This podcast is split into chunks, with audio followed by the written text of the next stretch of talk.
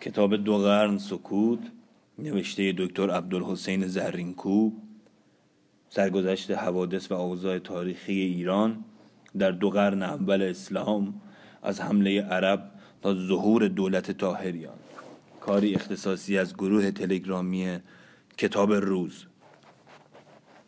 موالی و بنی امیه. حکومت بنی امیه برای آزادگان و بزرگزادگان ایران قابل تحمل نبود. زیرا بنیاد آن را بر کوچک شماری عجم و برتری عرب نهاده بودند. طبقات پایینتر نیز به سختی می توانستند آن را تحمل نمایند. زیرا آنها نه از خلیفه و عمال او نواختی و آسایشی دیده بودند و نه تعصبات دینی دیرینه را فراموش کرده بودند. ابس نیست که هر جا شورشی و آشوبی بر ضد دستگاه بنی امیه رخ می‌داد ایرانی ها در آن دخالت داشتند. خشونت و قصابت عرب نسبت به مغلوب شدگان بی اندازه بود. بنی امیه که عصبیت عربی را فراموش نکرده بود حکومت خود را بر اصل سیادت عرب نهاده بودند. عرب با خودپسندی کودکانه ای که در هر فاتحی هست مسلمانان دیگر را موالی یا بندگان خیش می‌خواند. و تحقیر و ناسزایی که در این نام ناروا وجود داشت کافی بود که همواره ایرانیان را نسبت به عرب بدخواه و توز نگه دارد. اما قیود و حدود جابرانه که بر آنها تحمیل می‌شد این کینه و نفرت را موجهتر می کرد بیداد و فشار دستگاه حکومت سخت مایه نگرانی و نارضایی مردم بود. نظام حکومت اشرافی بنی امیه آزادگان و نژادگان ایران را مانند بندگان درم خرید از تمام حقوق و شعون مدنی و اجتماعی محروم می داشت و بدین گونه تحقیر و همه گونه جور و استبداد با نام موالی پیوسته بود. موالی نمی توانست به هیچ کار آبرومند بپردازد. حق نداشت سلاح بسازد و بر اسب بنشیند. اگر یک موالی نژاد ایرانی دختری از بیابان نشینان بینام و نشان عرب را به زن می کرد یک سخن چین فتن انگیز کافی بود که با تحریک و سعایت طلاق و فراغ را بر زن و تازیانه و زندان را بر مرد تحمیل نماید. حکومت و قضاوت نیز همه جا مخصوص عرب بود و هیچ موالی به این گونه مناسب و مقامات نمی رسید حجاج ابن یوسف بر سعید ابن جبیر که از پارساترین و آگاهترین مسلمانان عصر خود بود منت می دهاد که او را با آن که از موالی است چندی به قضای کوفه گماشته است. نزد آنها اشتغال به مقامات و مناسب حکومت در خود موالی نبود زیرا که با اصل سیادت فطری نژاد عرب منافات داشت. با این ترتیب نمی توانست دوام داشته باشد. زیرا عرب برای کشورداری و جهانبانی به هیچ وجه ذوق و استعداد و تجربه کافی نداشت. برتری ایرانی ها این نژاد برتر که میدان فکر و عمل او هرگز از جولانگاه اسبان و شترانش تجاوز نکرده بود برای اداره کشورهای وسیعی که به دستش میافتاد نمی‌توانست به کلی از موالی صرف نظر نماید. ناچار دیر یا زود برتری موالی را آن نمود. عبس نیست که یک خلیفه خودخواه مغرور بلند پرواز اموی مجبور شد این عبارت معروف را بگوید که از این ایرانی ها شگفت دارم. هزار سال حکومت کردند و ساعتی به ما محتاج نبودند.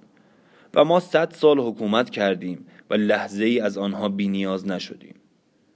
اما به رغم کسانی که نمی توانستند این موالی را در رأس کارهای حکومت ببینند دیری نگذشت که ایرانیان در قلمرو دین و علم جایگاه شایسته‌ای برای خود به دست آوردند چنان که در پایان دوره اموی بیشتر فقها، بیشتر قضات و حتی عدهای زیادی از عمال از موالی بودند.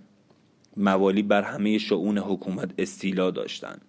بدین گونه هوش و نبوغ موالی به تدریج کارها را قبضه کرد. اما عرب بدون کشمکش های شدید حاضر نشد به فزونی و برتری بندگان درم نخریده خیش تسلیم شود. در این کشمکش ها ایرانیان مجالی یافتند که برتری معنوی و مادی خود را بر فاتحان تحمیل نمایند. آنها نه فقط بر رغم افسانه سیادت عرب در زمینه امور اداری بر فاتحان خود برتری یافتند. بلکه در قلمرو جنگ و سیاست نیز تفوق خود را اثبات کردند. از همان بامداد اسلام ایرانی نفرت و کینه شدید خود را نسبت به دشمنان و باج ستالان خود آشکار نبود. نه فقط یک ایرانی در سال 25 هجری عمر ابن خطاب خلیفه دوم را با خنجر از پا درآورد بلکه از آن پس نیز هر فتنه و آشوبی که در عالم اسلام رخ داد ایرانی ها در آن عامل عمده بودند. نفرت از عرب و نارضایتی از بدرفتاری و تعصب نژادی بنی امیه آنها را وادار می کرد که در نهضت ضد خلافت شرکت نمایند. چنانکه 20 هزار تن از آنان که به نام همراه دیلم در کوفه میزیستند در سال 64 هجری دعوت مختار را که بر ضد بنی امیه قیام نمود اجابت کردند. در قیام مختار ایرانیان فرصتی مناسب جهت خروج بر بنی امیه و عربان یافتند. در آن زمان کوفه از مراکز عمده ایرانیان و شیعیان علی که با بنی امیه عداوت سخت داشتند محسوب می‌شد. این شهر مرکز خلافت علی بود و از این رو عده بسیاری از پیروان و هواخواهان او در این شهر مسکن گزیده بودند. ای از اساوره ایرانی نیز از بازمانده جند شهنشاه پس از شکست قادسیه در این شهر باقی بود. اینان دیلمی هایی بودند که در سپاه ایران خدمت می کردند و بعد از جنگ قادسیه اسلام آورده بودند و در کوفه جای داشتند. به علاوه کوفه در حدود هیره بنا شده بود و چنان که معلوم است این دیار از قدیم تحت حمایت پادشاهان ساسانی بود. خاطره قصر خورنق و ماجرای نومان و منظر در دل ایرانیانی که در حدود کوفه میزیستند گرم و زنده بود از این رو کوفه برای ایجاد یک کانون توقیان بر ضد تازیان جای مناسبی به نظر می رسید. چند سالی پس از فاجعه کربلا ای از شیعه کوفه به ریاست سلیمان ابن سرد خزایی و مسیب ابن نجبت الفزاری در جایی به نام عین الورده به خونخواهی حسین ابن علی برخواستند و از تقصیری که در یاری امام کرده بودند توبه کردند و خود را توابین نام نهادند. اما کاری از پیش نبردند و به دست عبیدالله ابن زیاد پراکنده و تباه شدند. قیام مختار در این میان مختار ابن ابی عبید سقفی پدید آمد. کاران را که بر اثر شکست سابق پراکنده شده بودند گرد آورد و دیگر بار به دعوی خونخواهی حسین ابن علی برخاست. در این مقصود نیز کامیاب شد زیرا با زیرکی و هوش کم نظیری توانست مردم ناراضی را نزد خود گرد آورد. اندکی بعد بسیاری از قاتلان حسین را کشت و کوفه را به دست کرد و تا حدود موسل را به هیته ضبط آورد. در اینجا بود که عبیدالله ابن زیاد را شکست داد. عبیدالله در طی جنگی کشته شد و سرش را به کوفه بردند و از کوفه به مدینه فرستادند. بدین گونه در سایه دعوت به خاندان رسول مختار قدرت و شوکت تمام یافت. اما در واقع نزد خاندان رسول چندان مورد اعتماد نبود. علی ابن حسین او را لند کرد و رضا نداد که به نام او دعوت کند. محمد حنفیه هم از دعاوی او بیمناک و پشیمان گشت. اما از بیم آن که تنها نماند و به دست ابن زبیر گرفتار نشود از ترد و لعن او که بدان مصمم گشته بود خودداری کرد. باری کار مختار در سایه دعوت به خاندان رسول و یاری موالی به تدریج بالا گرفت و مال و مرد بسیار به هم رسانید. مردم به دور روی آوردند و هر کدام از آنها را به نوعی خاصی دعوت می کرد بعضی را به امامت محمد ابن حنفیه می‌خواند و نزد بعضی دعوی می نمود که بر خود وی فرشته فرود می آید و وحی می آورد حتی نوشتند که در نامه به احنف نوشت که شنیدم مرا دروغ زن شمردید. پیش از من همه پیغمبران را دروغ زن خواندند و من از آنها بهتر نیستم. و این گونه دعاوی موجب آن شد که مسلمانان از او روی برتابند و به ابن زبیر و دیگران روی آورند و حتی شیعیان نیز اندک اندک از گرد او پراکنده شوند. این مختار خود را از هواداران خاندان پیغمبر فرا می نمود. پدرش در جنگ با ایرانیان کشته شده بود. امویش سعد ابن مسعود که تربیت وی را بر عهده داشت یک چند در دوره خلافت علی به حکومت مدائن رسید. و در هنگامی که او در جنگ خوارج به یاری علی برخاست مدائن چندی به دست مختار بود. با این همه وقتی امام حسن از جنگ با معاویه انصراف یافت و نزد سعد ابن مسعود آمد مختار پیشنهاد کرد که او را نزد معاویه بفرستند و به او تسلیم کنند این امر بهانه ای شد که شیعه پس از آن همواره مختار را بدان نکوهش کنند. در هر حال مقارن ایام خلافت بنی امیه مختار بدان قوم علاقه نشان نداد. در واقعی مسلم ابن عقیل که به کوفه آمد تا مقدمه خلافت را برای حسین ابن علی آماده سازد و سپس گرفتار و کشته شد مختار برخلاف بنی امیه برخواست و به زندان افتاد. در واقعه کربلا نیز در بند بود. چون رهایی یافت به مکه رفت و با ابن زبیر که آهنگ خروج بر امویان داشت آشنا گشت. بعد از آن به طائف زادگاه خیش رفت. یک سال بیش در آنجا نماند و باز به ابن زبیر پیوست. در واقعی حصار مکه که به سال 64 روی داد نیز با او یاری کرد. اما چندی بعد باز ابن زبیر را بگذاشت و به کوفه رفت و در صدد اجرای طرح تازه ای افتاد. در آن هنگام که رمضان سال 64 بود شیعیان کوفه بر گرد سلیمان ابن سرد خزایی بودند.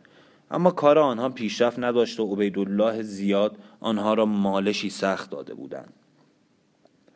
مختار چون نمی‌خواست فرمان رؤسای شیعه را گردن بنهد دعوتی تازه آغاز نهاد و خود را فرستاده و نماینده محمد ابن حنفیه فرزند علی خان. شیوایی بیان و زیبایی گفتار او که چون کاهنان قدیم سخن با سج و استعاره می گفت سبب نشر دعوی و بست نفوذ او گشت. از این رو یک چند والی کوفه که از جانب ابن زبی در آنجا بود وی را باز داشت. اما چون آزادی یافت در صدد برآمد با ابراهیم ابن اشعر که از سران شیعه بود دوستی آغاز کند.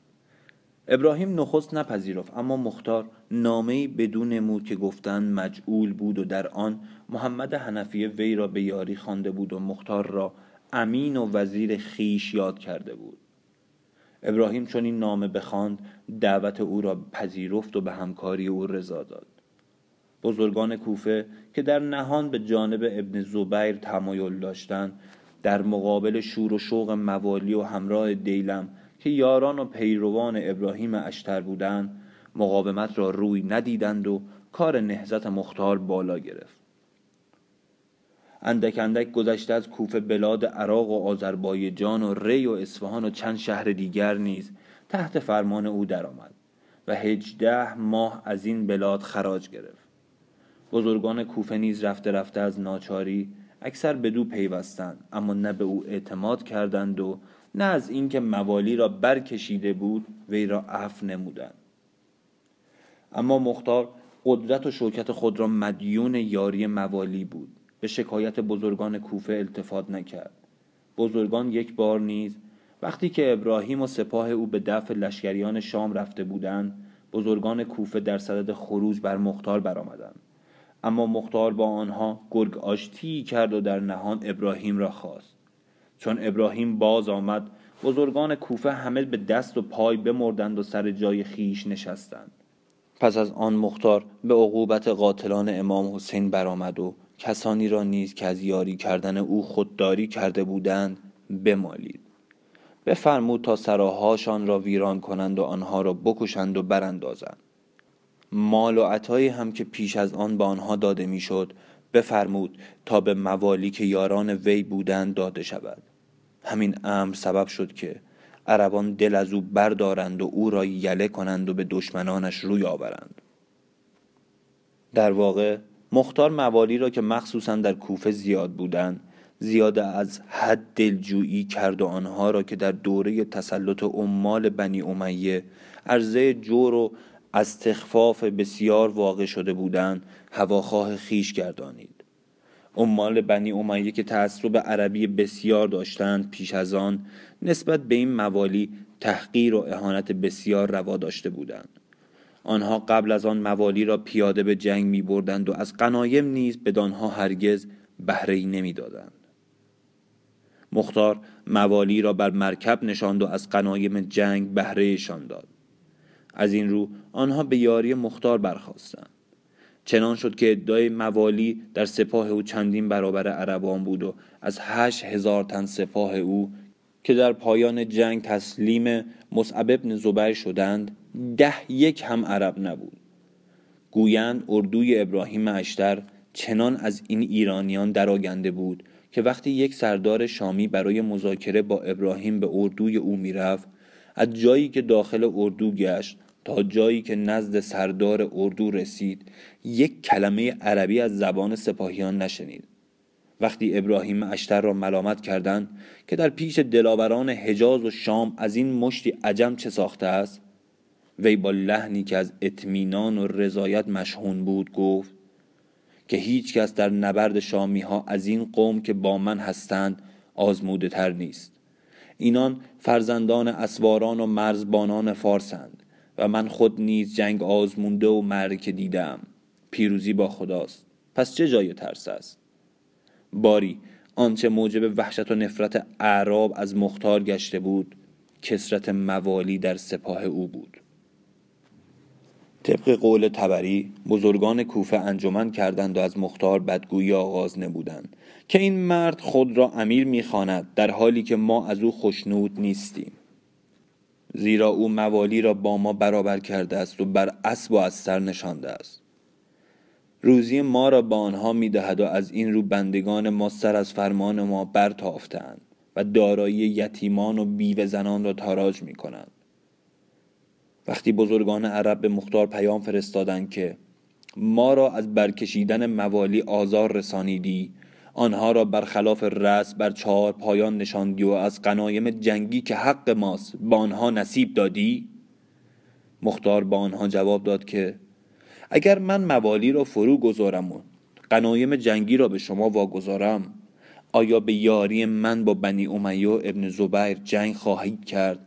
و در این باب سوگند و پیمان توانید به جای آورد؟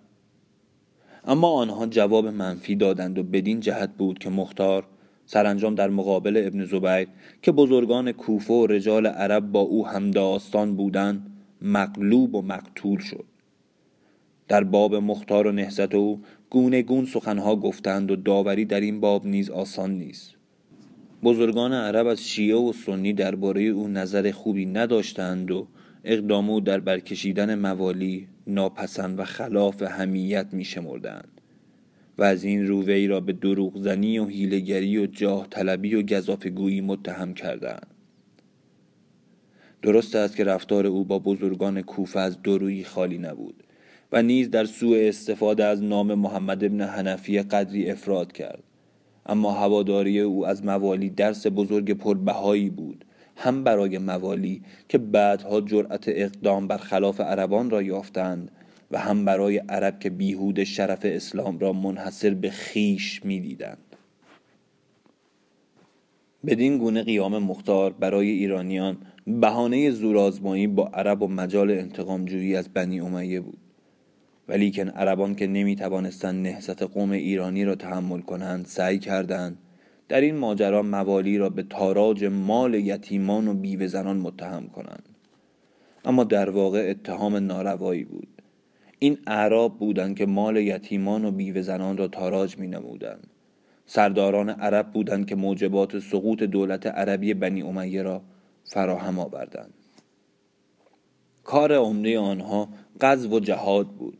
اما در این کار مقصود آنها پیشرفت در دین نبود. این کار را فقط به منظور قارت و استفاده پیش گرفته بودند. بسیاری از سپاهیان و کارگزاران بر اثر طمع ورزی رؤسا و عمرا فقیر گشته بودند و وقتی یک عامل به جای دیگری گماشته می‌شد عامل معذور را مصادره می کرد و با اقسام عقوبت ها و عذاب ها اموال او را باز می ستاند و بدین گونه بود که در عهد امویان حجاج عراق را و قطیب ابن مسلم خراسان را به آتش کشیدند. میزان مالیات ها و خراج ها هر روز فزونی میافت و بیداد و تعدی ماموران در گرفتن اموال هر روز آشکارتر میگشت. از قصابت و خشونت عمال حجاج داستانهای شگفتانگیز بسیار در تاریخ ها آوردند حکایت زیل نمونه ای از آنهاست. می نویسند که مردم اصفهان چند سالی نتوانستند خراج مقرر را بپردازند. حجاج عربی بدوی را به ولایت آنجا برگماشت و از او خواست که خراج اصفهان را جبایت کند. عربی چون با اصفهان رسید چند کس را زمان گرفت و ده ماه با آنها مهلت داد. چون در موعد مقرر خراج را نپرداختند آنها را که زمان بودند باز داشت و مطالبه خراج نمود. آنها باز بهانه آوردند. اعرابی سوگن خورده بود که اگر مال خراج را نیاوردند آنان را گردن خواهد زد. یکی از آن زمانها پیش رفت بفرمود تا گردنش بزدند و بر آن نوشتند فلان پسر فلان وام خود را گذار. پس فرمان داد تا سر را در بدری نهادند و بر آن مهر نهاد. دومی را نیز همچنین کرد. مردم را چاره ای نماند. بشکوهیدند و خراجی را که بر عهده داشتند جمع کردند و ادا نمودند. با چنین سخت کشی و کینه کشی که از جانب عمال حجاج نسبت به مردم روا می‌شد چاره جز تسلیم محض یا قیام خونین نبود و چند بار مردم ناچار شدند سر به شورش بردارند.